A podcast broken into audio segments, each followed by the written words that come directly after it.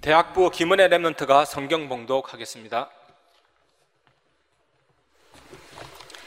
살아계신 하나님의 영원한 언약의 말씀 데살로니가 전서 3장 11절에서 4장 8절입니다. 한 주간 성취될 하나님의 말씀 데살로니가 전서 3장 11절에서 4장 8절입니다. 제가 봉독해 올리겠습니다. 하나님 우리 아버지와 우리 주 예수는 우리 길을 너희에게로 갈 수 있게 하시오며 또 주께서 우리가 너희를 사랑함과 같이 너희도 피차감과 모든 사람에 대한 사랑이 더욱 많아 넘치게 하사 너희 마음을 굳건하게 하시고 우리 주 예수께서 그의 모든 성도와 함께 강림하실 때에 하나님 우리 아버지 앞에서 거룩함이 흠이 없게 하시기를 원하노라.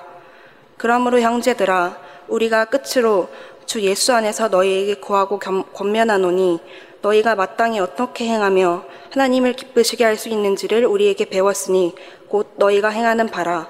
더욱 많이 힘쓰라.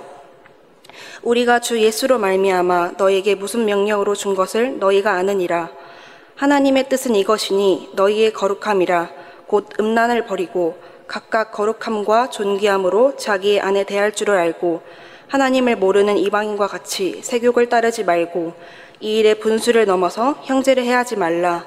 이는 우리가 너희에게 미리 말하고 증언한 것과 같이 이 모든 일에 주께서 신원하여 주심이라. 하나님이 우리를 부르심은 부정하게 하심이 아니요 거룩하게 하심이니 그러므로 저버리는 자는 사람을 저버림이 아니요 너희에게 그의 성령을 주신 하나님을 저버림이니라. 아멘.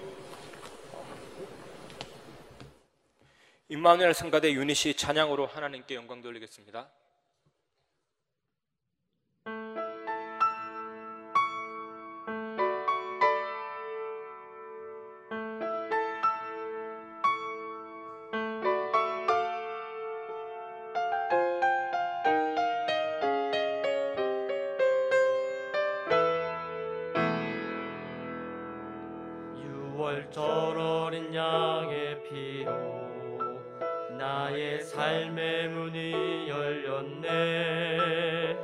저 어둠의 권세는 힘이 없네.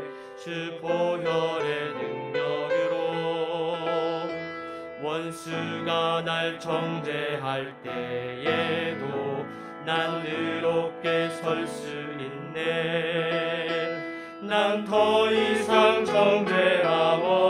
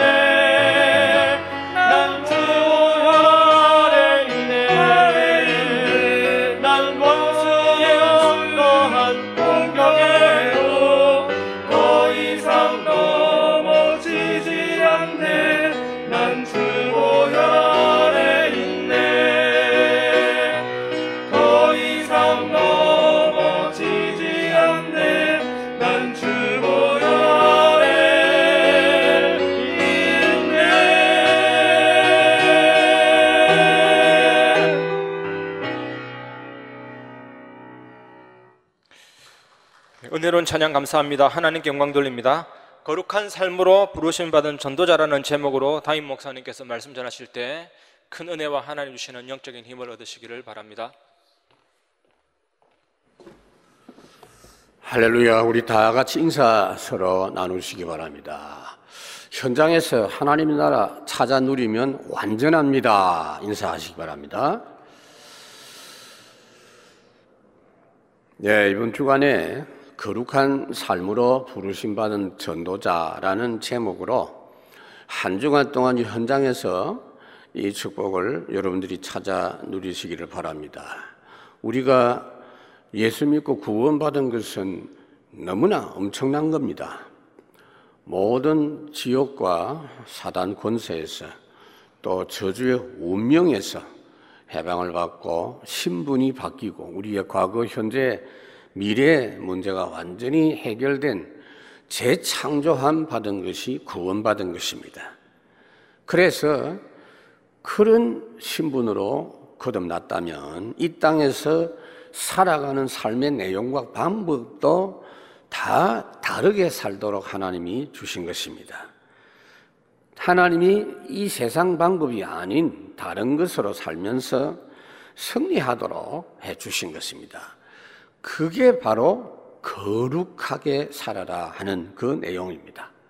우리가 거룩하게 산다고 생각할 때 좀 착하게 살고 죄 안 짓고 모범적으로 살고 좋은 일 하고 이렇게 생각하는데 그거 다 우리가 하는 거잖아요. 아니거든요. 하나님이 구원받은 우리에게 주신 걸 현장에서 찾아내서 살아야 됩니다. 그렇게 하지 않으면 가면 갈수록 수고하고 무거운 짐진 인생을 살 수밖에 없기 때문에 주님이 다 내게 와서 내가 가르쳐 주는 대로 배워서 해라. 세상 방식으로는 절대 살아서는 안 된다. 예수님께서 이 땅에 오신 것이 우리 착하게 살도록 하기 위해서 십자가 지신 것이 아닙니다.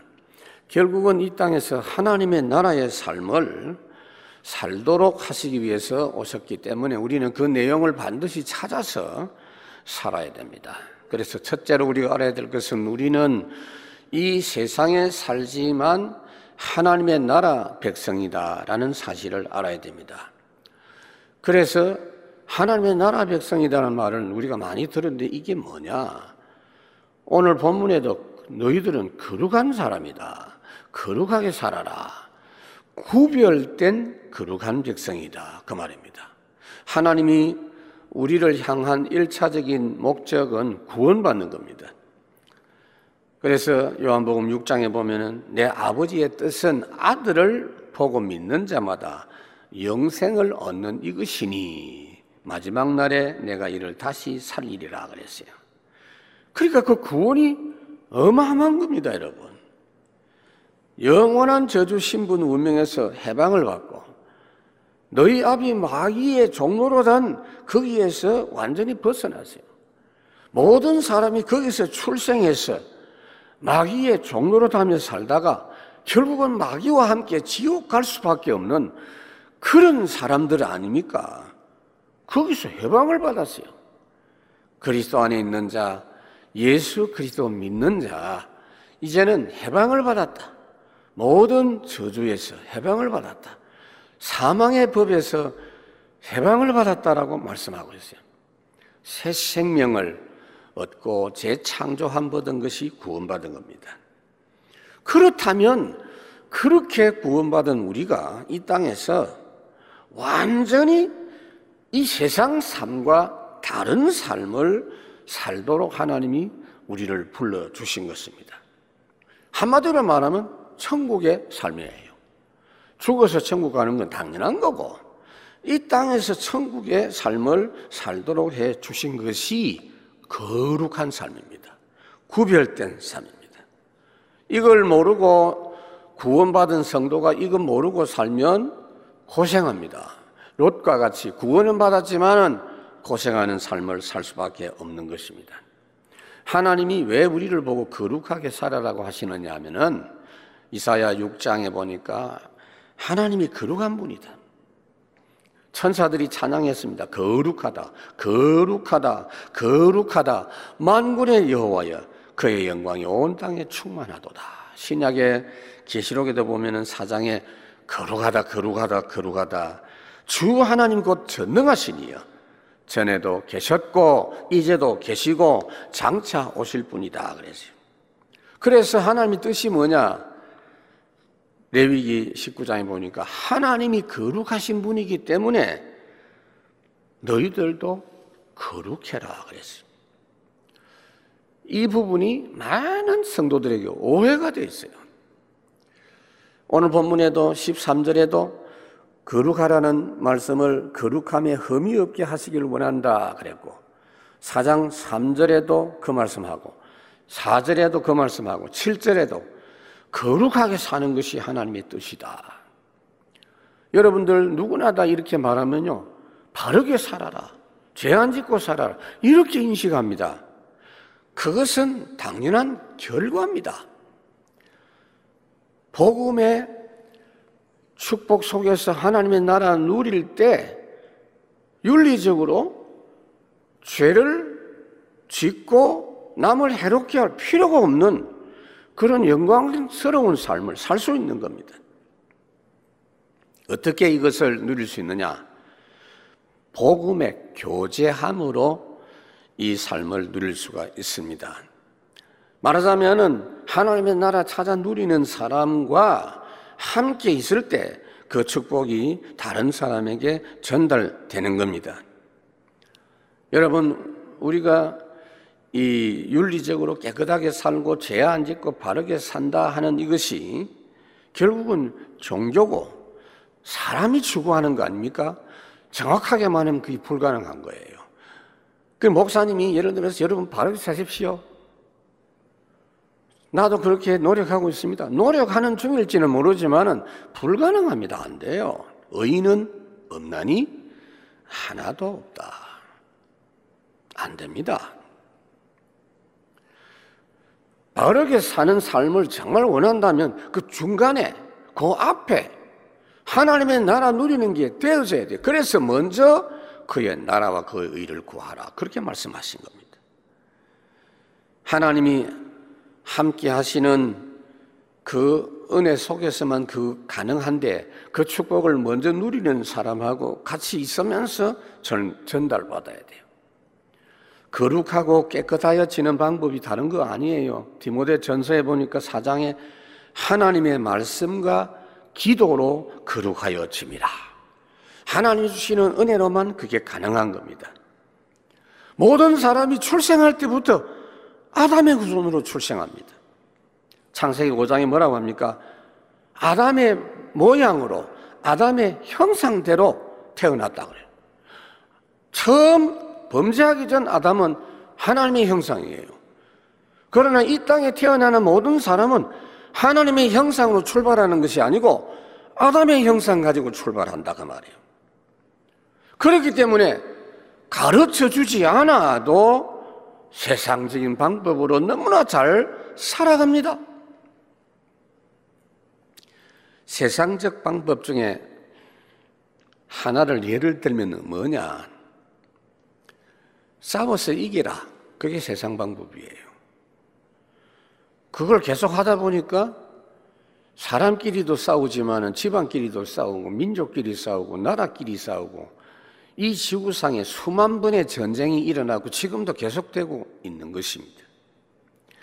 만약에 이 지구상에 지금 전쟁만 없고 전쟁을 위한 전쟁 물자들만 안 만들어도 그 돈으로 지구상에 단 한 명도 배 고프게 살 사람이 없습니다. 그만큼 어마어마한 군비를 경제를 가지고 투입하고 있습니다. 이 사단의 괴계거든요. 사단이 어떻게 말합니까? 네가 저 사람을 지배해야 행복하다. 저 사람하고 싸워서 이겨야 성공하다. 근데 하나님의 나라 방법은 그게 아니거든요. 다른 사람을 도와라. 섬겨라. 군림해야 된다 하는 그 세상 방법이에요.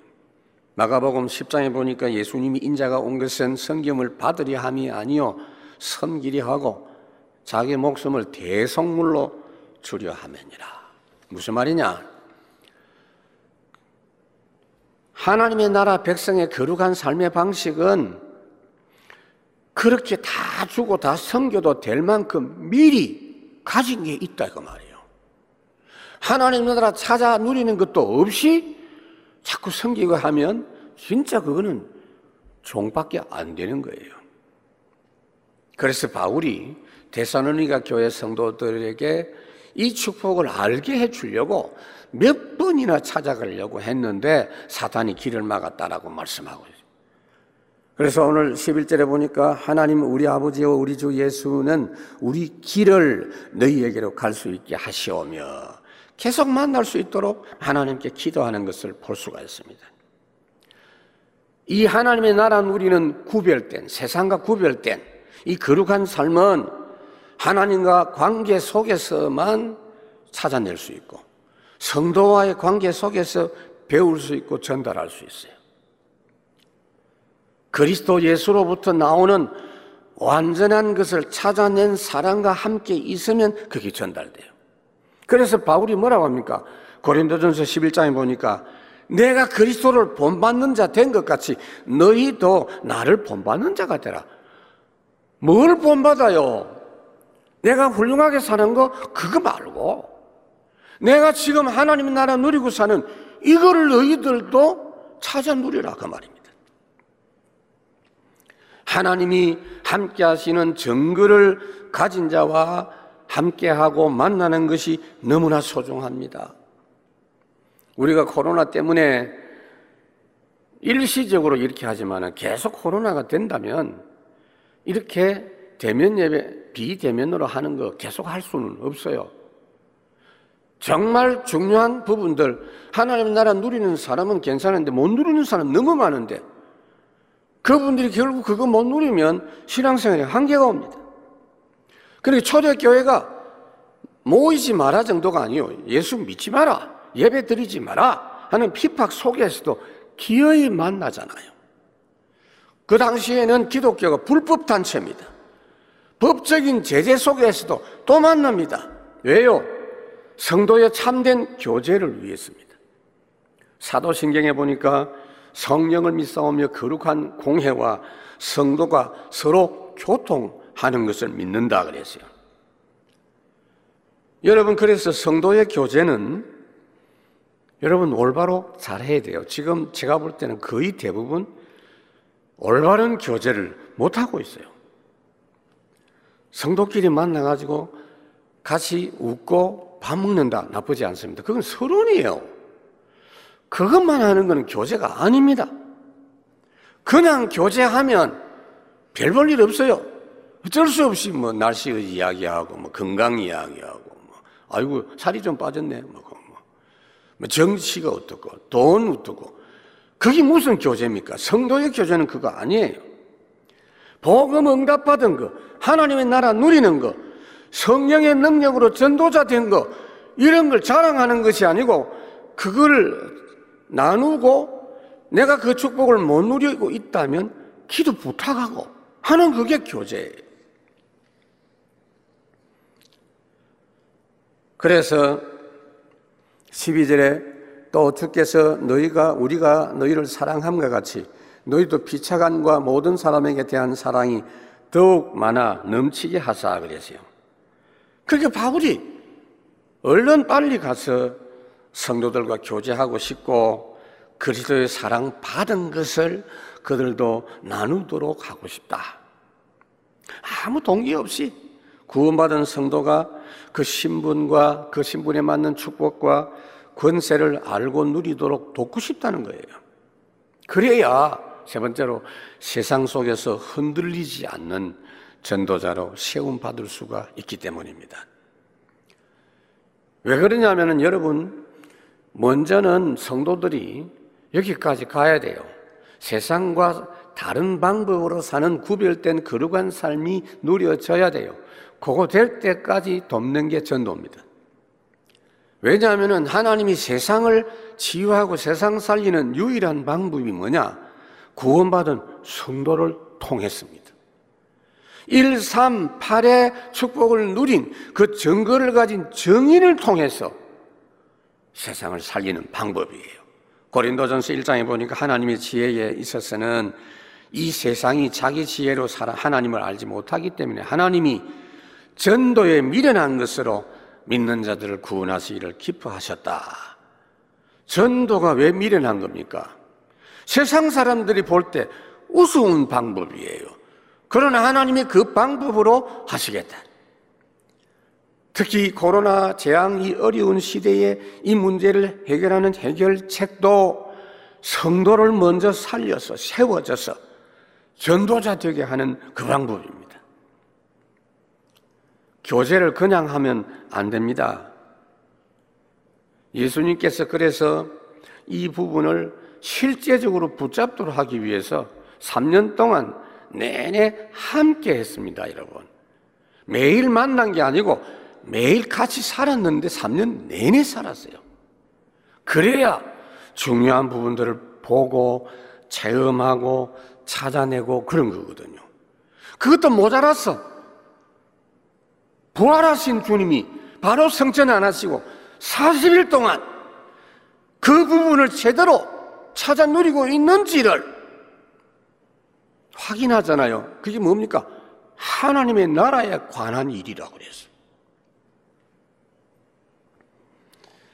마태복음 10장에도 예수님께서 전도할 때 불신자 먼저 만나는 게 아니다. 이방인에게 사마리아인의 길로 가지 말고 차라리 낙심해서 지금 힘 빠져 있는 이스라엘 집의 어린 양에게로 가라. 하나님의 나라 누리는 비밀 모르는 성도부터 먼저 살려내라 그랬습니다. 그래서 여러분 이것은 우리의 절대적 사명입니다. 이 부분의 언약적 한을 가지고 올바른 교제 회복하도록 이 코로나 상황에서 그렇게 하셔야 돼요. 아무나 쉽게 만날 수 있을 때 그냥 쉽게 만나는 그런 교제 하지 말고 지금부터 제대로 해야 돼요. 나는 중직자니까 내가 뭐다. 이런 식으로 하면 안 돼요, 여러분. 오늘도 나는 하나님의 은혜가 필요한데 내가 전에는 잘 됐는데 지금 잘 안 된다. 날 위해서 기도해달라. 이게 교제예요. 그리고 나는 사람 만나기 싫어. 이거는 사람을 미워하는 거예요. 소극적으로 그렇게 하면 안 돼요. 일단은 이 부분이 통하는 두 사람 만나는 것에서 출발하셔야 돼요. 한꺼번에 많이 만나려고 하지 말고. 그래서 13절 너희 마음을 굳건하게 하시고 그랬어요. 그리스도께 굳은 의지를 가지고 견고하게 섰다가 말이에요. 그래서 주 예수께서 그 모든 성도와 함께 강림하실 때 하나님 우리 아버지 앞에 거룩함에 흠이 없게 하시기를 담대하게. 그래서 하나님 말씀으로 묵상하고 그걸 가지고 나누고 이렇게 하는 것이 교회에서 해야 될 가장 중요한 사역입니다. 우리가 앞으로도 우리는 교회에서 아무거나 그냥 막 그냥 하지 말고 절대 필요한 사역들을 해야 됩니다. 그걸 하라고 에베소 교회 성도들에게 바울이 권면했는데 에베소 3장에 보니까 그렇게 하다가 보면 속 사람이 강건해지고 그리스도께서 항상 그 안에 계시게 해서 뿌리가 내리고 터가 굳어져서 든든히 서는 성도가 되게 하겠다. 그래야만 하나님의 나라 백성 흐름으로 살 수 있는 것입니다. 두 번째로 세상에서 하나님의 나라를 그 흐름을 찾아 누리는 구체적 내용이 뭐냐? 여러분들은 이미 메시지로 들었을 겁니다. 하나님의 주신 나를 누려라 하는 겁니다. 하나님의 주신 나의 것. 하나님의 주신 나의 현장입니다. 말씀 흐름 속에서 먼저 여러분 자신이 지금 여러분 자신대로 살지 말고 하나님이 주신 새로운 나를 찾아 누려라. 그래서 1절에 뭐라고 합니까? 그러므로 형제들아 이 말은 굉장히 중요한 말이에요. 옛날 성경에는 정말로 끝으로 유언과 같은 말이에요. 내가 다시 강조하고 강조하는데 너무 중요한 말이다. 그렇게 말하면서 뭐라고 합니까? 형제들아 그럽니다. 여러분 여기서 말하는 형제는 단순한 친한 사람, 단순한 육신의 피를 나눈 그런 이야기가 아니에요, 여러분. 이 부분을 알려면 히브리스 2장을 봐야 돼요. 거룩하게 하시는 이와 거룩하게 함을 입은 자들이 다 한 근원에서 난지라 형제라 부르시기를 부끄러워하지 아니하시고 주님이 우리를 보고 형제라 하는 걸 부끄러워하지 아니했다. 우리가 예수 믿어서 성령으로 거듭나서 거룩함을 입었잖아요. 그런데 하나님께서도 예수님께서도 이 땅에 오실 때 성령으로 잉태되어서 이 땅에 오셨어요. 한 성령에서 났다. 그래서 형제다. 그런 거룩한 사람을 여러분들이 현장에서 찾아 누려라 그 말이에요. 부르시기를 부끄러워하지 아니하시고 출생의 근원이 하나인 형제다. 마지막으로 내가 형제들에게 권유하는데 너희들은 나와 같은 성령으로 거듭나서 성령으로 깨끗함 받은 그런 자인 것을 자각하고 너희가 성전인 것을 인식하고 그거 누리는 사람을 찾아내라. 이미 하나님의 은혜로 깨끗함 받은 자인 것을 더 잘 알고 절대로 세상 흐름 따라 살지 말고 말씀 흐름 누리면서 사는 거룩한 나를 찾아내라. 하나님이 새롭게 회복시킨 나를 찾아 누려라. 그걸 어떻게 해요? 날마다. 날마다 찾아 누리면 어쩔 수 없이 옛 사람으로 살 수밖에 없어요. 다른 길이 없다 그 말이에요. 바울이 오호라 나는 공고한 사람이다 그랬죠. 내 안에 두 가지가 있다 그랬죠. 여러분들이 두 종류의 사람, 사람을 누릴 수 있는 거예요. 그래서 옛 사람은 죽었다 이렇게 해야 돼. 두 번째 하나님의 나라를 현장에서 누리면서 하나님의 주신 나의 것을 찾아 누려라. 이절에 우리가 주 예수로 말미암아 너희에게 무슨 명령으로 준 것을 너희가 아느니라. 그 내용이 뭐냐? 3절 하나님의 뜻은 이것이니 너희의 거룩함이라 또 꽃 음란을 버리고 그랬어요. 거룩함이라 이라니까 음란을 버리라. 아 그렇지. 음란하게 살지 마란 말이구나. 이렇게 생각하면 안 돼요. 성경은 육신적 이야기가 아닙니다. 영적 관점에서 말하는 겁니다. 여러분, 우리는 음란을 안 하고가 아닙니다. 음란할 필요 없는 그런 삶을 찾아라 그 말이에요. 에베소 5장에 보니까 술 취하지 말고 그것만 했다면 모르겠는데 성령의 충만을 받아라. 그럴 필요 없다고 말이에요. 술 먹지 마라 말이 아니요. 너무 힘이 없고 삶이 어려워서 내 인생을 술에다가 의지하고 술이 이끄는 대로 살고 그렇게 하지 마라. 여기 음란을 버리라 이 말은 대살로니가 성도들이 구원은 받았지만은 지금까지 예수 믿기 전에 살았던 그 삶의 스타일을 그대로 가지고 살고 있는데 그 중에 하나예요. 가정 문제가 완전 개판이야. 우리나라도 옛날에는 지금은 많이 선진화된 내용 중에 하나가 뭐죠? 일부 일초예요. 옛날에는 그런 법도 명확하지 않을 뿐 아니라 그 펄스트, 셀칸드 뭐, 그 뭐 그냥 양반들은 그 미덕으로 알고 그렇게 합니다. 그러니 가정 문제 심각한데 어두운 시대에는요 그런 것들이 심각한 문제로 생각을 안 하는 거예요. 일상생활 속에 오랜 전통이나 문화처럼 그렇게 누리고 사는 그 세상 흐름으로 살 수밖에 없어요. 그러니까 그런 식으로 사는 지금 너희들의 그 세상 나라 흐름으로 살지 말고 하나님 나라 축복으로 살아라. 그렇게 하는 방법이 뭐죠? 하나님이 주신 나의 것, 그거 찾아내서 살아라. 그걸 가장 가까운 가정에서부터 찾아 누려라. 우리나라에도요, 축첩 문화가 있었을 뿐 아니라 지금도 전 세계 곳곳에 일부 다처 이 부분이 있고 옛날에는요, 이 처녀 보쌈, 과부 보쌈, 심지어 뭐 남자도 보쌈하고 그렇게 하는 모양인데 이제 어두운 시대예요. 아니면 지나치게 경건을 강조해서 깨끗하게 살아라.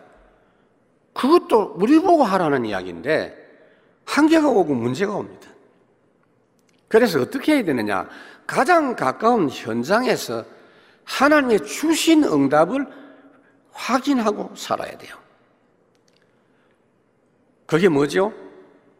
하나님이 나에게 주신 아내, 하나님이 주신 나에게 주신 남편, 이걸 확인해야 돼요.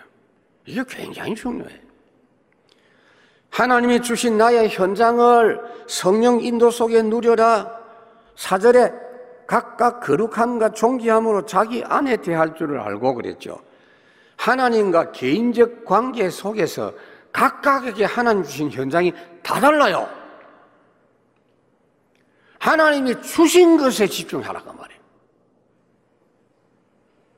아담 하와가 하나님의 주신 수만 가지 먹을 수 있는 과일에 집중 안 하고 먹지 말라고 허락 안 하신 거, 안 주신 거, 그 한 개에 신경 쓰다가 문제가 생긴 겁니다.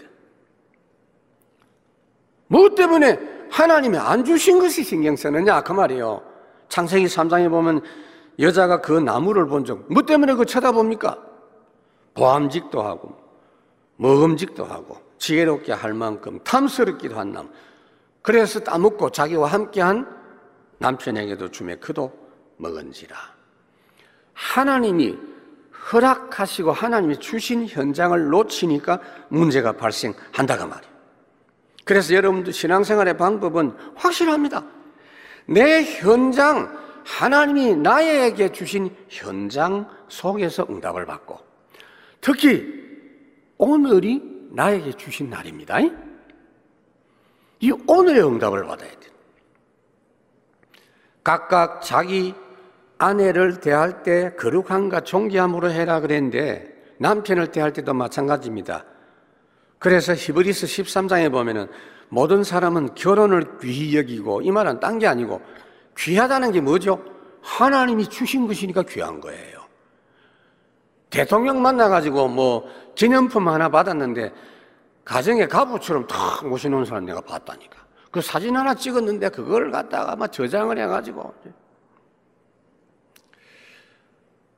하나님이 주신 것 아내를 하나님이 주신 아내로 남편을 하나님이 나에게 주신 남편으로 어찌 굴러 다니다가 눈이 맞아가지고 만났다.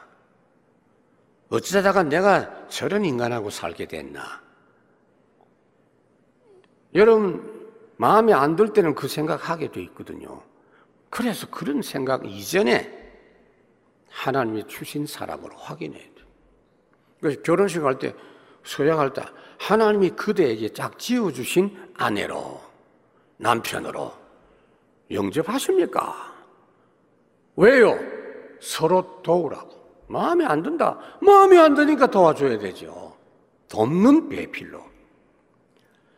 그 사실을 감사함으로 확인해야 돼요. 자, 지금 가장 가까운 가족 이야기고 두 번째 여러분 자녀 하나님이 내게 맡긴 사람이에요. 어째서 저런 인간이 내 뱃속에서 나왔는지 어떻게 저런 인간이 저렇게 될 수 있냐? 그렇게 생각하면 안 돼. 비교하면 안 돼요. 우리가 가진 물건을 사용할 때도 하나님 주신 물질을 사용할 때도 함부로 하면 안 돼요. 그 낭비하는 게 죄가 되는 거예요. 모든 것이 주인이 하나님이고 하나님 주신 거예요. 그러니까 삶의 초점이 뭐냐? 하나님이 주신 나의 것, 나의 현장. 이미 여러분 메시지 받았잖아요. 그게 거룩하게 사는 방법이에요. 세 번째, 하나님 주신 증거를 가지고 하나님 나라 증인이 되십시다. 오직 성령이 너에게 임하시면 딴 것까지 증인이 되리라. 우리는 결국은 거룩한 삶을 살아서 세상 사람과 다른 방법에 구별된 삶을 하나님의 나라 138의 삶을 살아서 세상 살리라는 그런 사명을 받은 사람입니다. 첫 번째가 참된 응답의 증인입니다. 5절에 보니까 하나님을 모르는 이방인과 같이 색욕을 따르지 말고 이방인 문화인들이라고 하는 게 뭐죠? 자유롭게 살아라. 이게 세상 방법이에요. 요새는 뭐 인권이라는 말을 어디든지 갖다 붙여 가지고 학생도 인권이 있다. 물론 인권이 있지. 아이들을 학대하면 안 되지. 그러나 인권도 중요하지만 그 아이들은 훈계가 필요하고 교훈이 필요하고 바르게 가르침 받아야 돼요. 창세기 3장의 사람이에요. 복음 모르는 사람이 무조건 하고 싶은 대로 하도록 해줘라.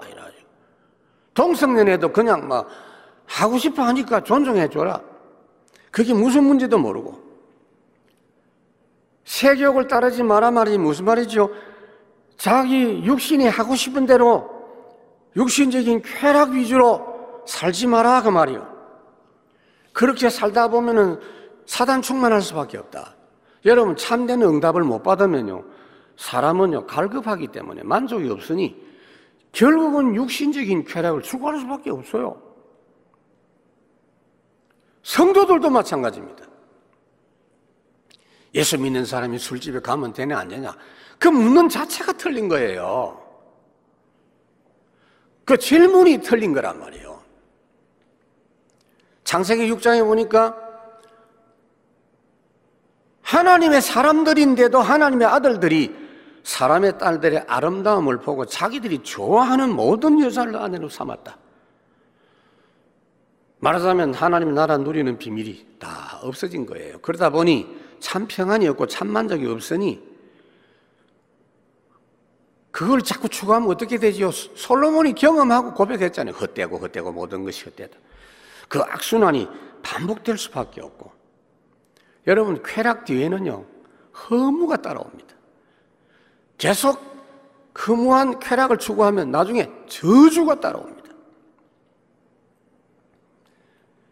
하나님의 나라 응답에는 평안이 따라오고 감사가 따라오고 축복이 따라옵니다. 그래서 바울이 말했잖아요. 빌립보 3장에 내가 세상에서 누리는 모든 것을 해로 여기는 것은 내 주 예수 그리스도를 아는 지식이 가장 고상하기 때문이다. 내가 그, 그를 위하여 모든 것을 잃어버리고 배설물로 여기면 그리스도를 얻고 내 안에서 발견되게 하려 함이라. 이런 참된 응답의 증인입니다. 두 번째로 참된 자유의 증인입니다. 이 부분도 여러분 오해하면 안 돼요. 이제 구원받은 선생이 나는 자유하다. 그래, 자유한 내용이 뭐냐? 이게 중요해요. 6절에 보니까 이 일의 분수를 넘어서 형제를 대하지 말라. 이는 우리가 너에게 미리 말하고 정언한 것과 같이 모든 일에 주께서 신은하여 주심이라. 남의 가정을 침범하고 형제를 해하고 다른 사람과 함부로 비교하고 범죄하고 그 부분을 하나님이 간섭하신다.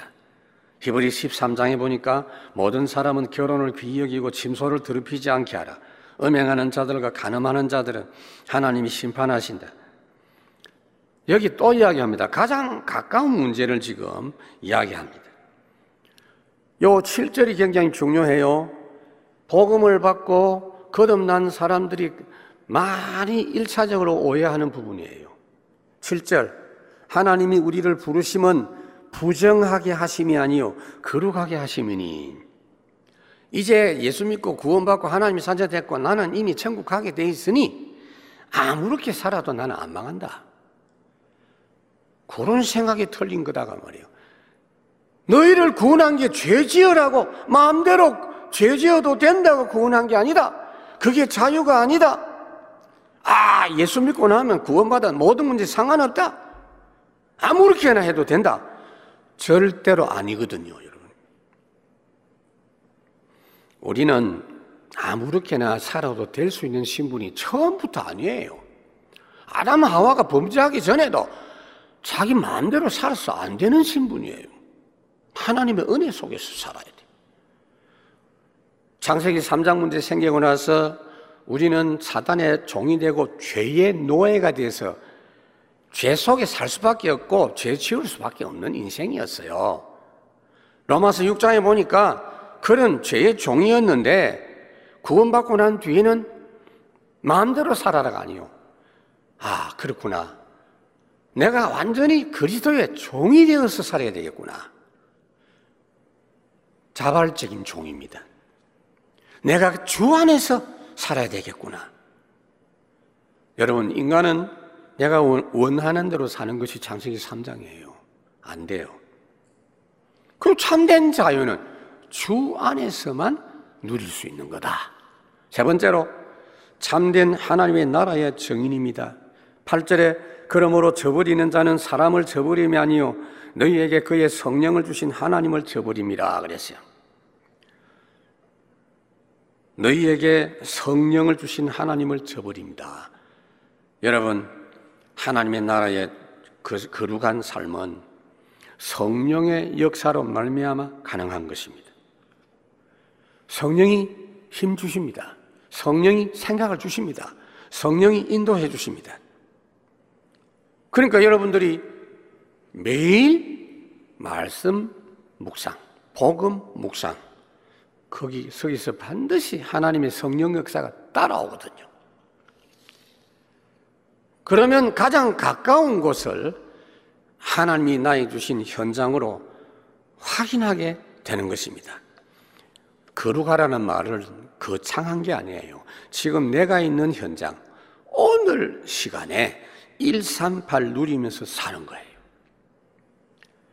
세상 현장이 아무리 악해도 우리는 세상과 구별된 하나님의 나라를 누리면서 거룩하고 구별된 삶을 살 수 있습니다. 그렇게 살 수 있어요. 세상 현실과 현장을 쳐다 보면 불가능합니다. 그 지금요, 복음도 없이 굉장히 거룩하게 산다고 하는 사람들이 있죠. 그게 노력 중일 뿐입니다. 그러니까 막 제한 짓고 살다가 노력하다 보니까 너무나 안 되거든요. 그러니까 막 산속에 들어가 그것도 모자라니까 머리까지 깎고 막 양각없이 돌리고 있잖아요. 그게 얼마나 악령 충만한 어, 상태를 누릴 수 있는 조건인지를 사람들이 몰라요. 신부처럼 수녀처럼. 아닙니다, 여러분. 우리는 거룩한 삶이 불가능해요. 예를 들어 보겠습니다. 창세기 20장. 아브라함의 경우입니다. 믿음의 조상 아브라함은 뭐죠? 우리가 믿 아브라함을 보고 본받을 거 본받고 본받지 말아야 될 건 본받지 말아라고 두 가지 양쪽의 모델이 된 겁니다. 창세기 20장. 어느 날 흉년이 들어가지고 밥 먹을 것이 없으니까 블레스 지방으로 내려간 겁니다. 그랄이라고. 여러분 몇 번째가 이야기했죠. 그런데 내려가면서 생각했습니다. 너무 사람들이 악하니까 자기가 생각한 거예요. 세상 현실을 보고 생각한 거예요. 일리가 있는 생각인데 아브라함의 아내 사라가 이뻤던 것 같아. 그러나 아무리 이뻐도 나이가 거의 지금 90 가까이 됐거든. 할머니인데 이뻐봐야 할머니 아니겠어요? 그런데 아브라함이 평상시에 우리 아내 최고다 이렇게 생각했던 것 같아. 뭐 좋은 거지. 내 마누라가 이쁘기 때문에 틀림없이 블레셋 사람들이 내 마누라 빼앗고 나를 죽일 것이다. 그래서 부부간에 짰어요. 여보 내려가거든. 나를 오빠라고 하고 나는 당신을 누이 동생이라고 하겠다. 근데 그렇게 또 이야기해서 내려가가지고 근데 생각 그대로 된 거예요. 아비멜렉이 보니까 나이는 좀 많은데 이쁘거든. 근데 결혼 안 했단 말이에요. 그러니까 데리고 간 거야. 밤에. 데려가서 잘라고 하는데 하나님이 벌을 내렸어요. 내 이놈 아비멜렉. 그 여자가 누군지 아느냐? 아브라함의 아내다. 그 아브라함이 누군지 아느냐? 너희에게 선지자니라. 그를 통해서 너희 문제가 해결되고 너희가 복을 받는 사람인데 그래서 아침에 일어나가지고 일찍 아브라함 불러가지고 왜 거짓말했냐고 아브, 아브라함 하는 말 틀림없이 그렇게 할 것 같아서 나를 죽이고 내 마누라 빼앗아 갈 것 같아서 그랬다는 거예요. 미리 자기 생각으로 사는 거예요. 그럴 필요가 없는데. 결국은 하나님 어떻게 만들어줍니까? 20장 17절. 아비멜렉 집안에 내린 벌 모든 여자들이 아이를 못 낳는 병에 걸리도록 한 그것을 아브라함이 기도하게 해서 고침 받도록. 네가 누군지 알아라 그 말이에요 그게 거룩한 삶이에요. 그게 구별된 삶이다 그 말이에요.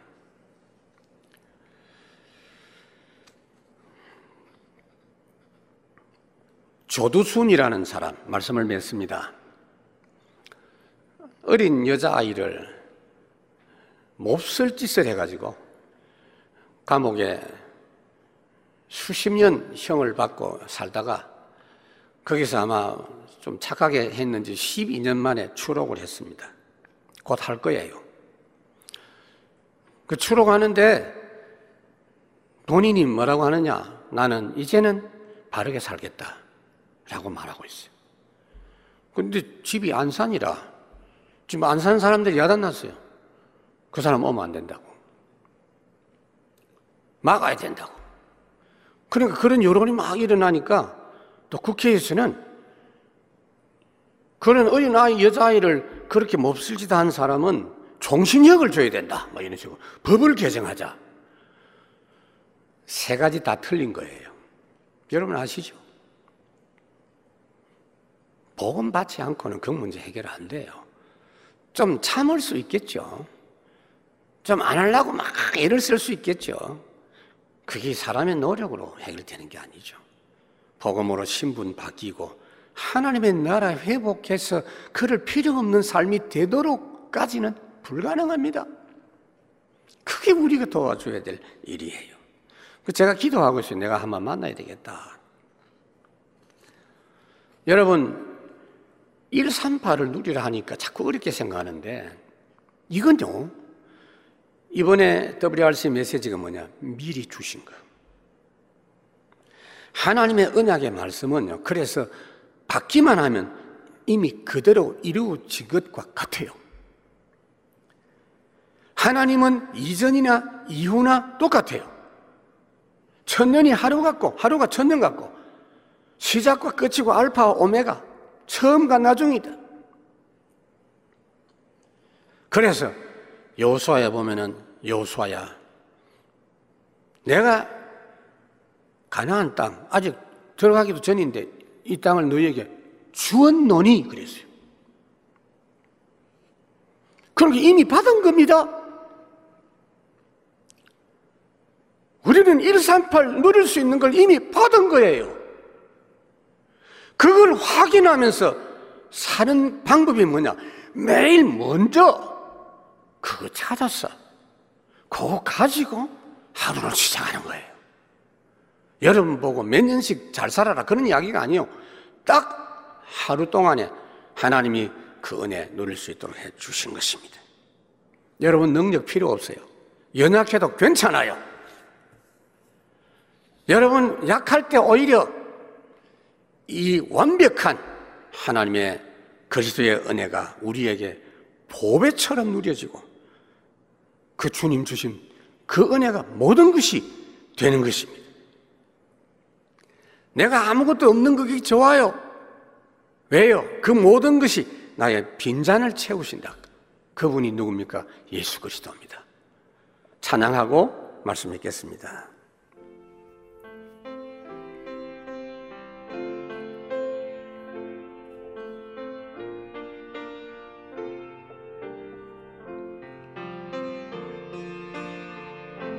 약할 때 강함 대신에 나의 보배가 되신 주, 주 나의 모든 것.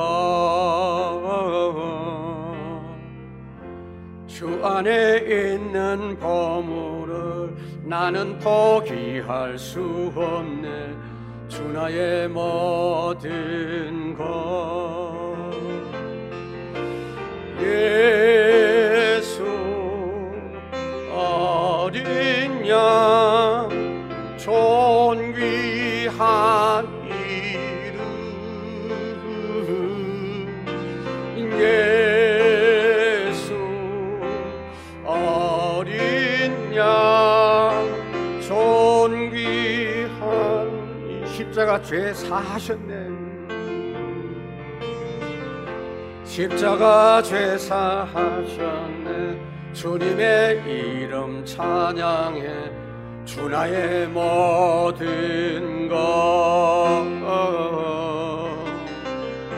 쓰러진 나를 세우고 나의 빈잔을 채우네. 주 나의 모든 것 예.